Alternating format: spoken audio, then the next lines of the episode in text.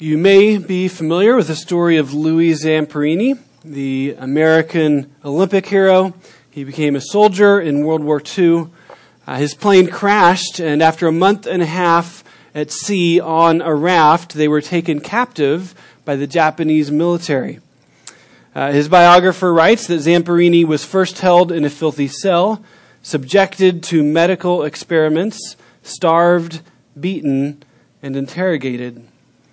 Then he was shipped to prison camp in Japan, where he was forced to race against Japanese runners, winning, even though he knew he'd be clubbed as punishment.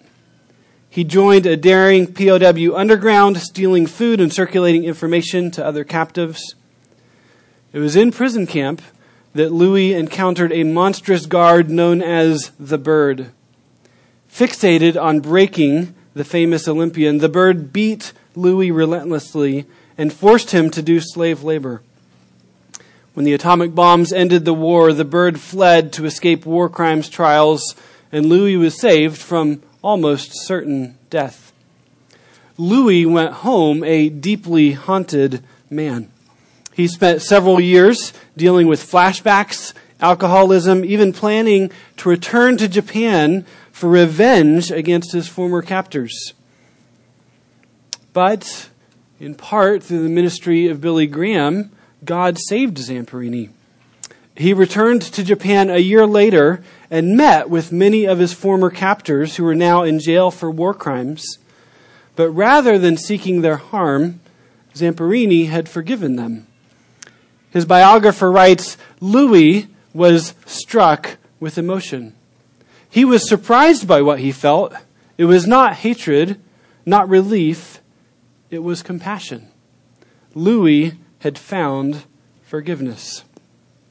Zamperini's faith and understanding of God's forgiveness had changed his perspective towards those who had sought to do him harm. Go ahead and turn in your Bibles to Colossians chapter 3, if you would. If you're using one of the church Bibles, you can find that on page 984. Page 984. We're going to set our focus on Colossians 3, verses 12 through 14 today, but I want us to read all of verses 1 through 17 together. The book of Colossians is a letter, uh, a letter written by the Apostle Paul to the Christian church there in the city of Colossae. The first two chapters of the letter are focused on God's redemptive work in Jesus Christ. Jesus Christ is preeminent in everything. The world was created in, by, for, and through Jesus Christ. God has reconciled all things in Jesus uh, through his death and resurrection. And whoever sets their faith in Jesus is joined to him in his death and resurrection. And so as Paul transitions um, to practical living in Colossians 3 and 4, it is all based on who Jesus is and what he's done. And we see this in chapter 3, beginning in verse 1. If then you have been raised with Christ, seek the things that are above where Christ is, seated at the right hand of God. Set your minds on things that are above, not on things that are on earth. For you have died and your life is hidden with Christ in God. When Christ, who is your life, appears, then you also will appear with him in glory. So, if you've been raised with Christ by faith, and if you have believed in him, then you are raised with him by faith, uh, then, based on that faith, based on being raised with Christ, then seek the things of Christ's kingdom. If you're a citizen of heaven, then live like a citizen of heaven. As you live this life, remember who you are and live as who you are a child of God. And then Paul lays out some very practical instructions, vices to abandon and virtues to put on. So first there are two lists of vices. We see that beginning in verse 5. Put to death, therefore, what is earthly in you. Sexual immorality, impurity, passion, evil desire, and covetousness, which is idolatry. On account of these, the wrath of God is coming. In these you too once walked when you were living in them. But now you must put them all away anger, wrath, malice, slander, and obscene talk from your mouth. Do not lie to one another, seeing that you have put off the old self with its practices and have put on the new self, which is being renewed in knowledge after the image of its creator. Here there is not Greek and Jew, circumcised and uncircumcised, barbarian, Scythian, slave free, but Christ is all and in all. So put off sin, put off unrighteousness, take off those old clothes you used to wear when you were part of the kingdom of darkness. Instead, what we'll see this week is that you're to put on clothes that are consistent with the kingdom of light, consistent with the kingdom of God's beloved Son. So the last couple of weeks we've been looking at these vices that we're to put to death, to put off, and this week we'll see what God calls us to put on. Verse 12. Put on then as God's chosen ones, holy and beloved, compassionate hearts, kindness, humility, meekness, and patience, bearing with one another, and if one has a complaint against another, forgiving each other. As the Lord has forgiven you, so you also must forgive. And above all these, put on love, which binds everything together in perfect harmony. And let the peace of Christ rule in your hearts, to which indeed you were called in one body, and be thankful. Verse 16 Let the word of Christ dwell in you richly, teaching and admonishing one another in all wisdom, singing psalms and hymns and spiritual songs with thankfulness in your hearts to God. And whatever you do in word or deed, do everything in the name of the Lord Jesus, giving thanks to God the Father through him. Let's pray together.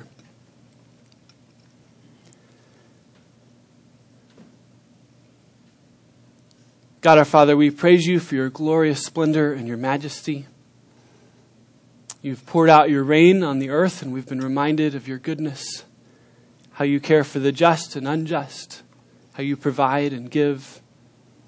Everything we have is a gift from you, and so we praise you that you care for us. Lord, we praise you for your grace and mercy that you have revealed in your Son. How he came and lived for us and suffered for us and died for us so that we could be reconciled to you, so that he could reconcile all things in himself to establish his kingdom. And Lord, as citizens of the kingdom of heaven, the kingdom of Christ, may we live like citizens. May we put away sin in our lives May we put it to death. May we put off unrighteousness and help us to put on the righteousness of Christ. Help us to become like Jesus Christ so that you would be honored and glorified and exalted. Father, there are many people in our church dealing with various kinds of sickness or physical challenges and pain. And I pray that you would bring healing. Or for those who are in pain, that you would relieve their pain.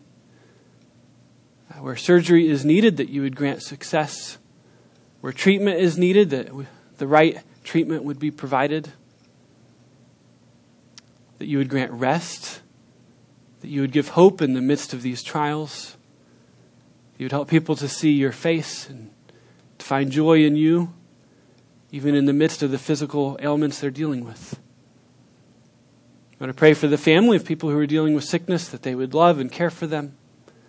I pray for us as a church family that we would build each other up, that we would help each other and love each other.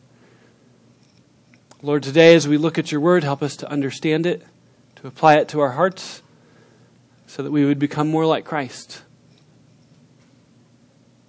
And Lord, we know that there are some in this room who do not know you, who, who've never come to a knowledge of the truth, who've never seen their sin never understood their rebellion against you. And we ask that even this morning, that you would open their hearts, open their eyes, open their minds, and help them to see the glory of Jesus Christ, the one who died and rose again, the one who offers eternal life to everyone who trusts in him. Lord, give us great joy together this morning. In Jesus' name, amen. We are to put off unrighteousness and put on righteousness. As my friend Charles Gibson liked to say, take off the grave clothes and put on the grace clothes. We are to put away worldliness and put on Christlikeness. That's the overarching theme of our section today. Put on Christ likeness. Put on Christ likeness. And we'll see this call to Christ likeness from three different angles. The first main point put on a Christ like perspective toward each other.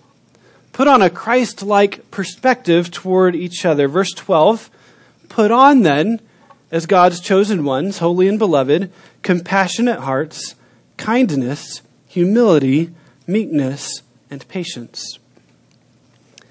The first thing we need to remember is who Paul is speaking to here. Everything we put on is based on our identity as God's chosen ones, holy and beloved. And identifying these Colossian Christians as God's chosen ones, holy and beloved, that, that was standard ways of referring to God's people in the Old Testament. Chosen, holy, beloved. Throughout the Old Testament, God is reminding his people that they were his, not because of anything impressive about them, but because he chose them. And that same reality is true in the New Testament as well. Uh, we could look at any number of Old Testament passages, but we'll just choose Deuteronomy 7 as a representative text. If you would turn there, it's the fifth book in your Bible Genesis, Exodus, Leviticus, Numbers, and then Deuteronomy chapter 7. Uh, Deuteronomy means second law. It was Moses' consolidation of the law uh, that he's reteaching to Israel right before they enter the promised land. So in Deuteronomy chapter 7, verse 6, we read this. For you are a people holy to the Lord your God, and the Lord your God has chosen you to be a people for his treasured possession. Out of all the peoples who are on the face of the earth. Deuteronomy 7, verse 7 It was not because you were more in number than any other people that the Lord set his love on you and chose you, for you were the fewest of all the peoples but it is because the Lord loves you and is keeping the oath that he swore to your fathers that the Lord has brought you out with a mighty hand and redeemed you from the house of slavery, from the hand of the Pharaoh, king of Egypt. Verse 9 Know therefore that the Lord your God is God, the faithful God who keeps covenant and steadfast love with those who love him and keep his commandments to a thousand generations, and repays to their face those who hate him by destroying them. He will not be slack with the one who hates him, he will repay him to his face. You shall therefore be careful to do the commandment and the statutes and the rules that I command you today. So God loves his people. He chose his people in love. They're his treasured possession. God keeps covenant, his steadfast love. And God's people are holy. That is, they are set apart to the Lord for His purposes. And it is because of God's love, because of God's choosing, because God made His people holy, therefore they are to obey Him. We'll turn back to Colossians, if you would. In the, in the Old Testament, God almost singularly speaks of the nation of Israel in this way. In the New Testament, God speaks of the church in this way. Uh, Romans 1 7, to all those in Rome who are loved by God and called to be saints. Or 1 Peter 2 9, but you are a chosen race, a royal priesthood, a holy nation, a people called for his own possession, that you may proclaim the excellencies of him who called you out of darkness into his marvelous light. Once you were not a people, but now you are God's people. Once you had not received mercy, but now you have received mercy. And of course, in our passage today, Paul is speaking to God's chosen ones, holy and beloved. Now, prior to Christ, most of us here would be considered outside of the covenant. We do have a few people in our church who are of Jewish heritage. The rest of us were outsiders. We were outside of the covenant of grace. But in Christ, God speaks to us with that same language that he used in the Old Testament of his people chosen, holy, and beloved.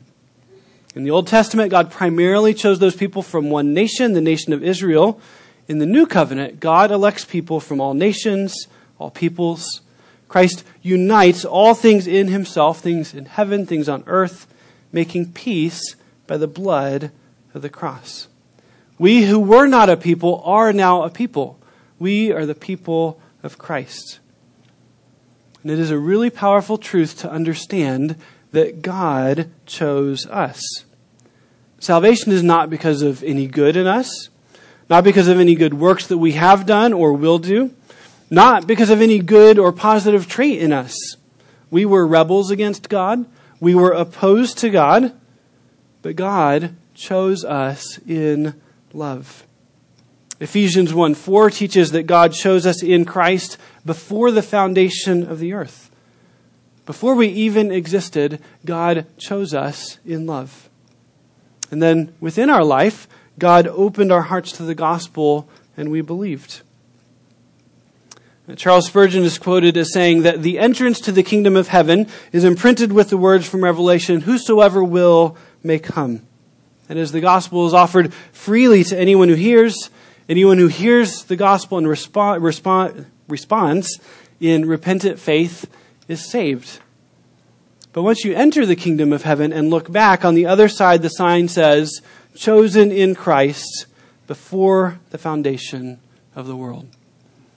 And what we see from God's inspired word is that we're not merely saved because we figured things out, because we were smarter than other people and so we accepted the gospel.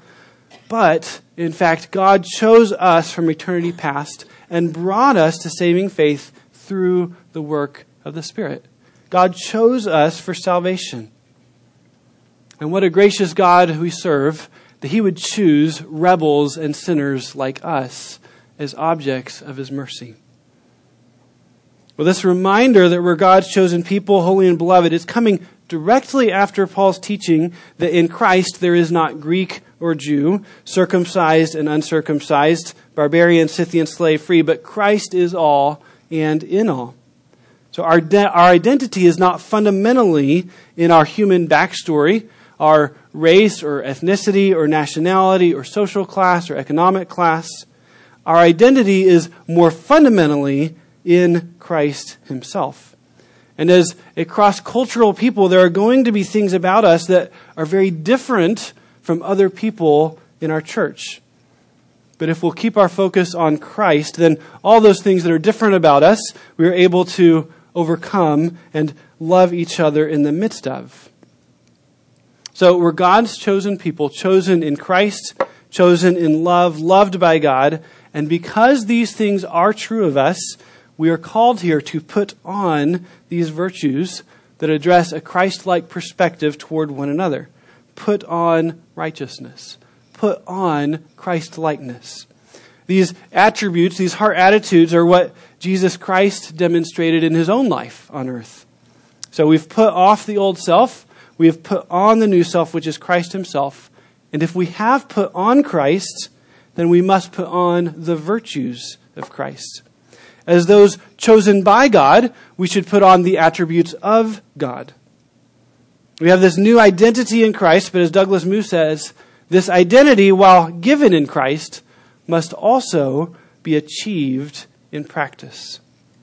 So, what would it look like to put on Christ likeness? First, put on compassionate hearts and kindness. Put on compassionate hearts and kindness. The idea of compassionate hearts is heartfelt compassion, tender hearted mercy. Compassion is truly caring about others, caring about their suffering, about their pain, about their concerns, about their feelings, being concerned about other people's needs. A compassionate person sees another person in need, whether physical or financial or emotional, spiritual, whatever, and pursues helping that person. This is how a parent should view their children. This is how God views us as his children. Psalm 103. As a father shows compassion to his children, so the Lord shows compassion to those who fear him. Uh, kindness is connected with goodness.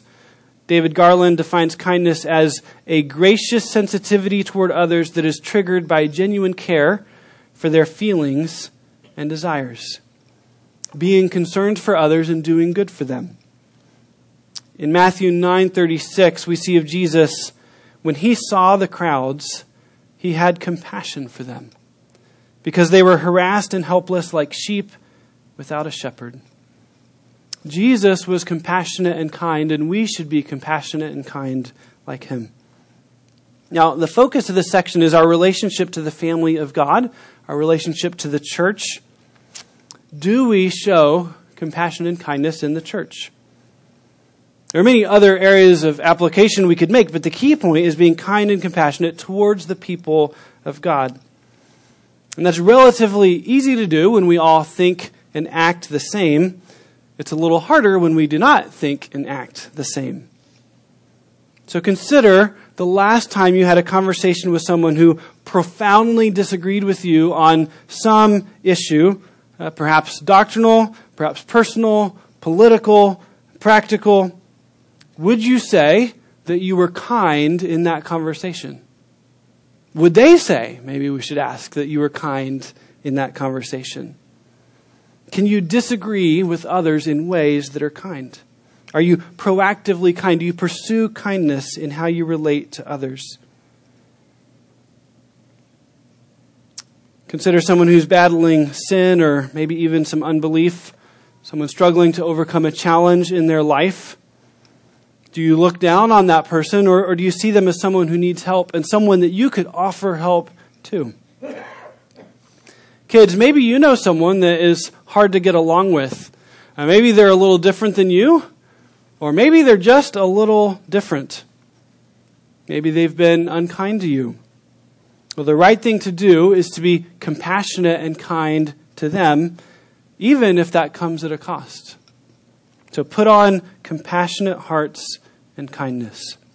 Next, put on humility and meekness. Put on humility and meekness. Humility is the opposite of pride or arrogance. Rather than seeing yourself as better than others and probably better than you are, humility views yourself rightly in relation to God, first of all, and in relation to others, second of all. Humility values others over yourself, considers the needs and interests of others over yourself. David Garland comments that humility allows us to serve others without caring whether it is noticed or not. Meekness, or, or, sometimes this is translated gentleness, is power under control. One writer calls this the quality of not being overly impressed by the essence of one's self importance, the willingness to make allowance for others. It is not an inability to respond to injury, but a willingness to be injured rather than to injure. In the midst of conflict, a meek person can disagree and even potentially constructively criticize the other person in a way that is understood by the other person to be a help and not condemnation. Well, Jesus is the ultimate example of humility and meekness. Jesus actually declared this to be true of himself, and then he demonstrated it in his life and death. Matthew 11, Take my yoke upon me upon you and learn from me, for I am gentle and lowly in heart, and you will find rest for your souls. For my yoke is easy and my burden is light. Jesus is humble and gentle. Or if you would turn just a few pages to, to the left in your Bibles to Philippians chapter 2. Philippians is the book right before Colossians. Philippians chapter 2 beginning in verse 3. Philippians 2, verse 3, God's word says, Do nothing from selfish ambition or conceit, but in humility count others more significant than yourselves. Let each of you look not only to his own interests, but also to the interests of others. Have this mind among yourselves, which is yours in Christ Jesus who, though he was in the form of God, did not count equality with God a thing to be grasped, but emptied himself by taking the form of a servant, being born in the likeness of men. And being found in human form, he humbled himself by becoming obedient to the point of death, even death on a cross. The Son of God demonstrated true humility and meekness in coming to earth. He considered the needs of others more important than his own. He emptied himself. He took the form of a servant. He became a man. He was obedient to his Father. And he died on a cross for sinners like me and sinners like you. And if you're still there in Philippians, we see this is exactly why Jesus now is granted all power and authority and honor. Verse 9, therefore, God has highly exalted him and bestowed on him the name that is above every name, so that at the name of Jesus every knee should bow, in heaven and on earth and under the earth, and every tongue confess that Jesus Christ is Lord, to the glory of God the Father. God's ways upend the ways of the world. Jesus was exalted because he humbled himself. And now every knee must bow and every tongue must confess that Jesus Christ is Lord. And the question for you is do you confess Jesus Christ is Lord? Have you bowed the knee before King Jesus? And if you have, will you put on humility and meekness like your Lord did before you? Brian Wilkerson kind of sums up this humility and meekness with a series of promises to do the humble and meek thing. If there is a job that no one wants, I'll do that job. If there's a kid no one wants to eat lunch with, I'll eat with that kid. If there's a piece of toast that's burnt, I'll eat that piece of toast. If there's a parking space that's far away, I'll take that spot. If there's a hardship someone has to endure, I'll take that hardship. If there's a sacrifice someone has to make, I will make that sacrifice. Now, especially within the church, where many cultures are supposed to come together, humility is vital. We often to, uh, tend to interpret our own culture as right and good, and thus we pridefully look down on the beliefs and aspects of culture that are different from ours. But humility recognizes that while these differences are real and may be relevant, they do not define us. Humility recognizes that various cultures have both strengths and weaknesses, including our own. Humility says, I'm not better than these other people. I'm not better than this other person. So put on humility and meekness. Next, put on patience. Put on patience. Patience is the ability to wait without getting tired of waiting. Not getting quickly angry at offense. wading through irritation without getting irritated. Being long suffering. And we are to put on patience toward each other. I'm not quick to judge. I'm not quick to get upset. I don't let our differences bother me. I'm patient towards you, and you're patient towards me. Consider that person who does things that get on your nerves. Every day you see them, you call him husband. Are you, are you quick to blow up at this person? Or are you patient with them? God expresses patience toward his sinful creatures, and we likewise should express patience towards each other. How do you deal with that person who's taking forever to figure things out? You solved this problem a long time ago, and they're still struggling with it. Get with the program. Or when you don't understand something and you think they just need to hurry up and explain it better. And consider in your life all the ways that you have grown and changed and how long for some of those it took you to get there. God has been very patient with you. And if God has been patient with you, you can be patient with others. Put on then as God's chosen ones, holy and beloved, compassionate hearts, kindness, humility, meekness, and patience. This is not an exhaustive list of Christian character. It is a representative list of what Christian people should be like. I thought it might help just to give one example, kind of putting all of these together. I think probably the best example is the parable of the Good Samaritan. Uh, you're probably familiar with the story, Luke 10. Uh, a religious man asked what must be done to inherit eternal life, and Jesus turned the question back to him. And he answered, You shall love the Lord your God with all your heart, and with all your soul, and with all your strength, and with all your mind, and your neighbor as yourself. Jesus replied that he had answered correctly Do this, and you will live. But of course, we're not capable of loving God with all of our being or loving our neighbor as ourself. And so this man wanted to justify himself. And so he said, Who is my neighbor? And so Jesus told this parable. A man was going down from Jerusalem to Jericho, and he fell among robbers who stripped him and beat him and departed, leaving him half dead. Now, by chance, a priest was going down that road, and when he saw him, he passed by on the other side. So, likewise, a Levite, when he came to the place and saw him, passed by on the other side. But a Samaritan, and you need to know the Samaritans were despised by the Jews. So, this person they despise, he shows up as he journeyed. He came to where he was, and when he saw him, he had compassion.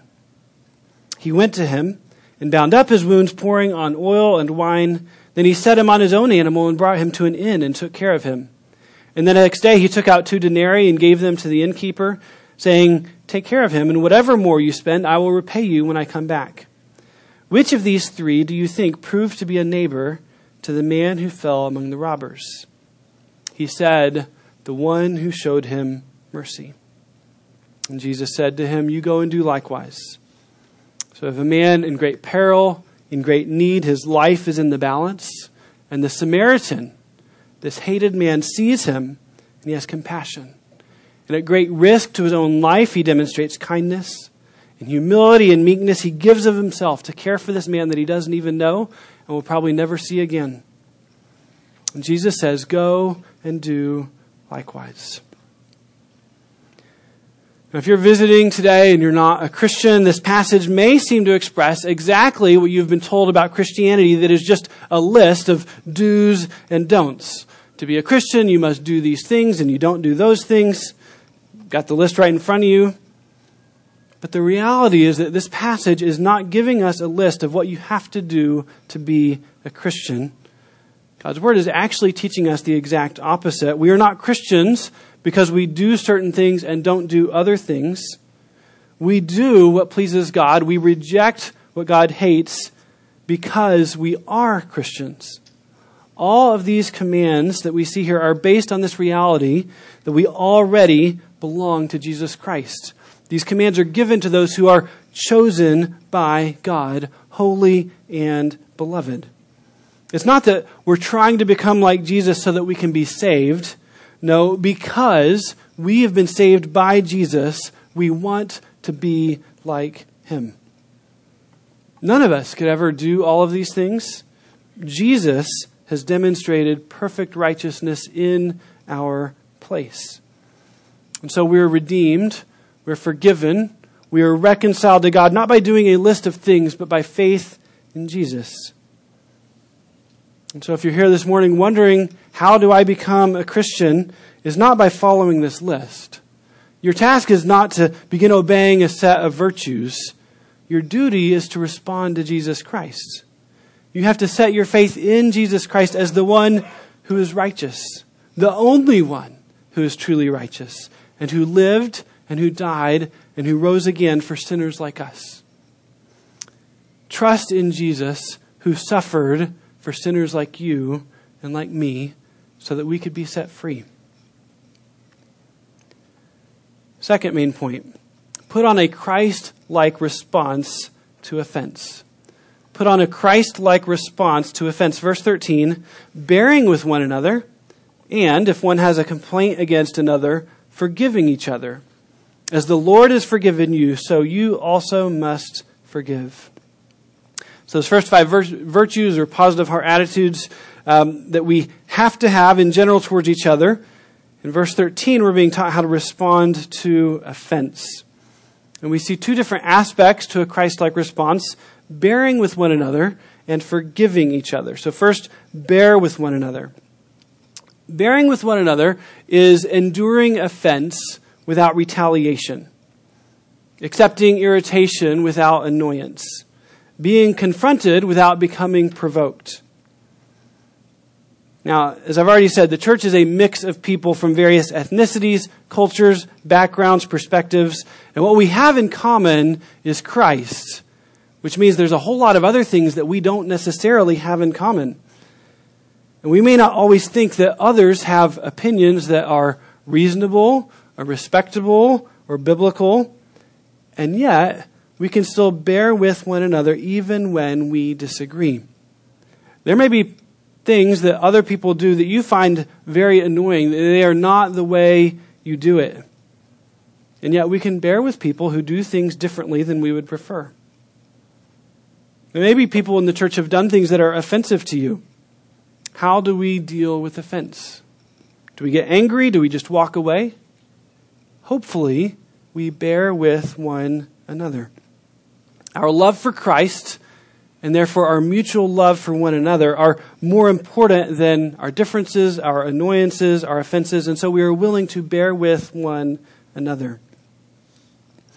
In 1 Corinthians 6, the church has been bringing lawsuits against each other in the secular court, and Paul says this is shameful for the church. The very fact that they ended up in court is already a defeat. He says, why not rather suffer wrong? Why not rather be defrauded? Bearing with one another is a willingness to suffer at the hands of others and to absorb that offense without lashing out at the offender. The church is a family. And like a family, there are many things that we love about each other. And like a family, there are sometimes things we wish might be different about each other. But just, to, just like you don't kick out that weird uncle just because he's a little odd, we don't exclude, exclude people from our fellowship just because they're different. I just want to go ahead and say I appreciate that y'all let me stick around.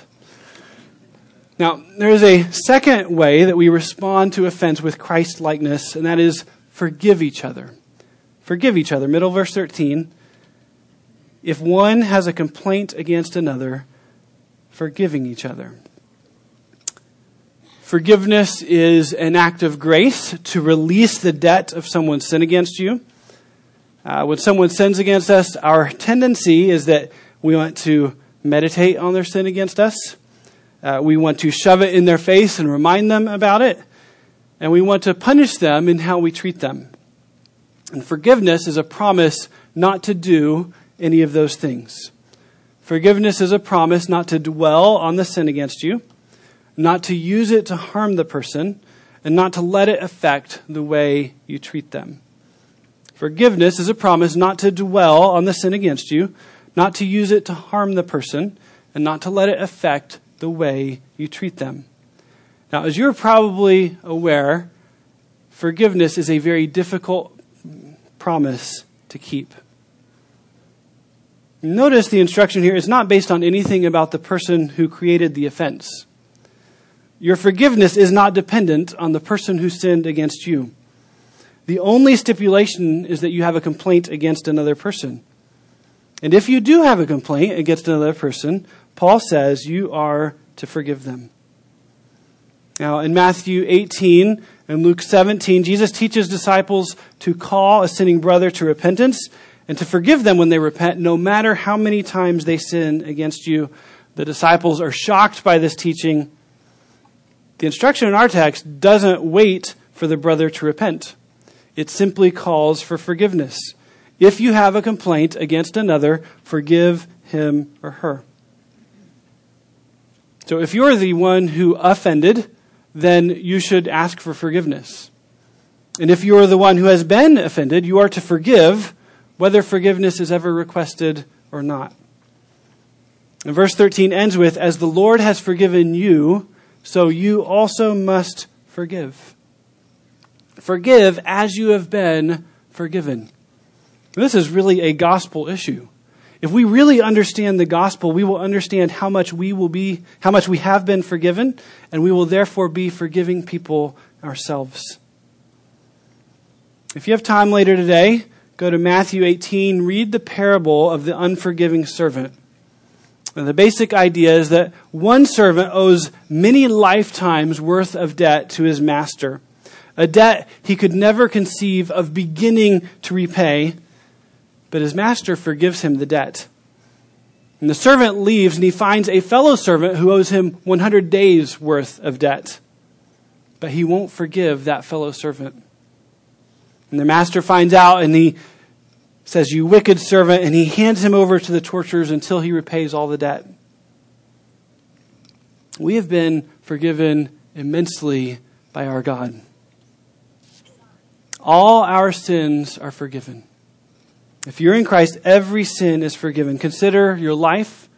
Consider all the times that you know you have sinned against God. Consider all the ways that you've probably sinned against God without even realizing it. You never asked God for forgiveness for those sins.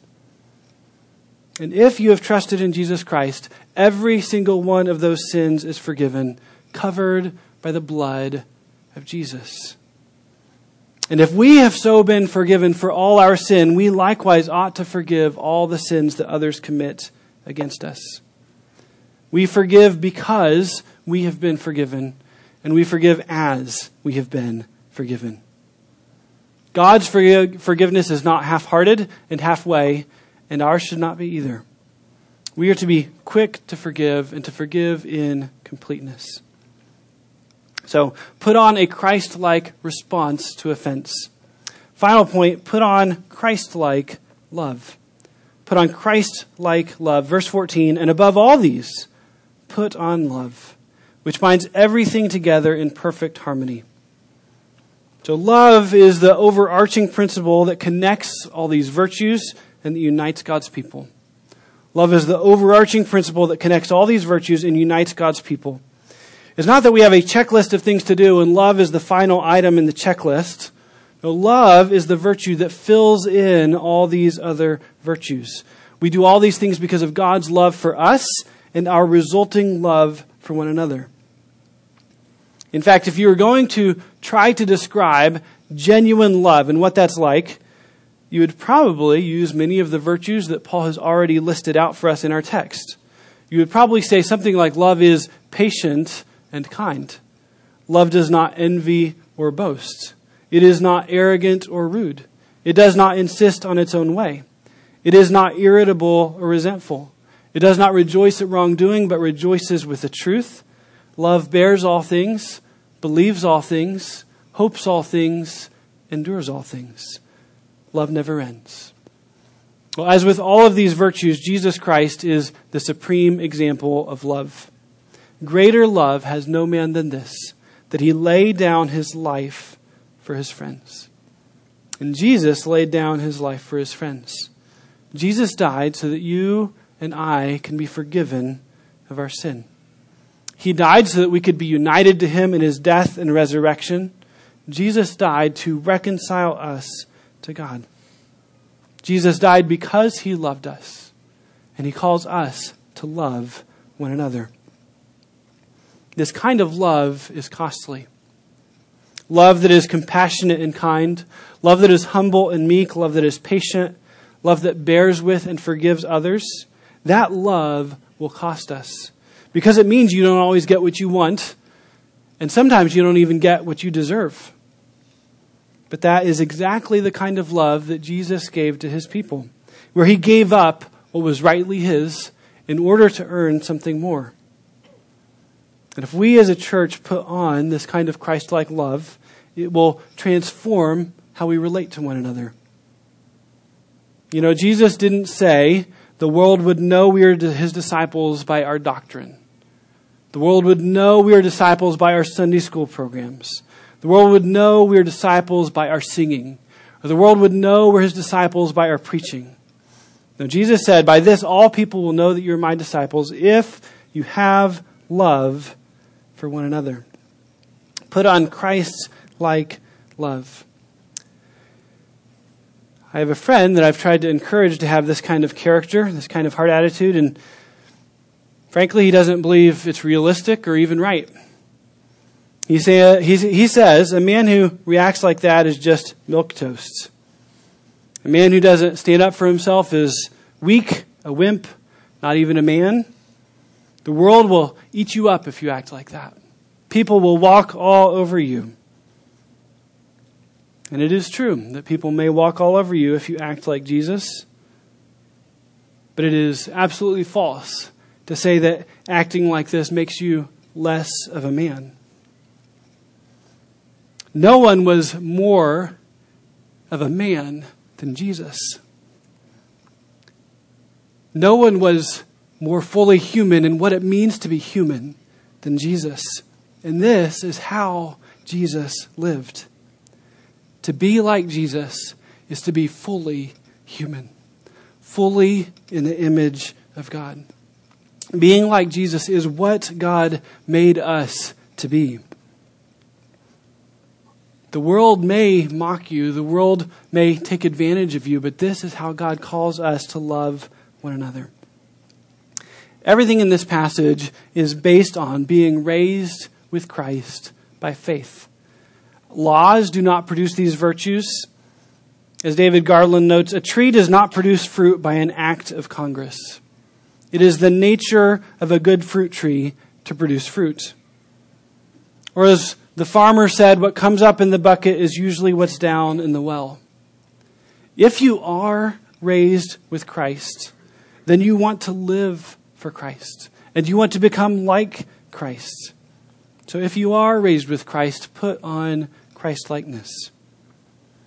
And when you fail, when you fall short, when you sin far worse than anyone sins against you, look to Christ. Christ was Christ like in all the ways that you fail to be Christ like. He is our righteousness. So look to him. If you are raised with Christ, put on Christ likeness. Let's pray together.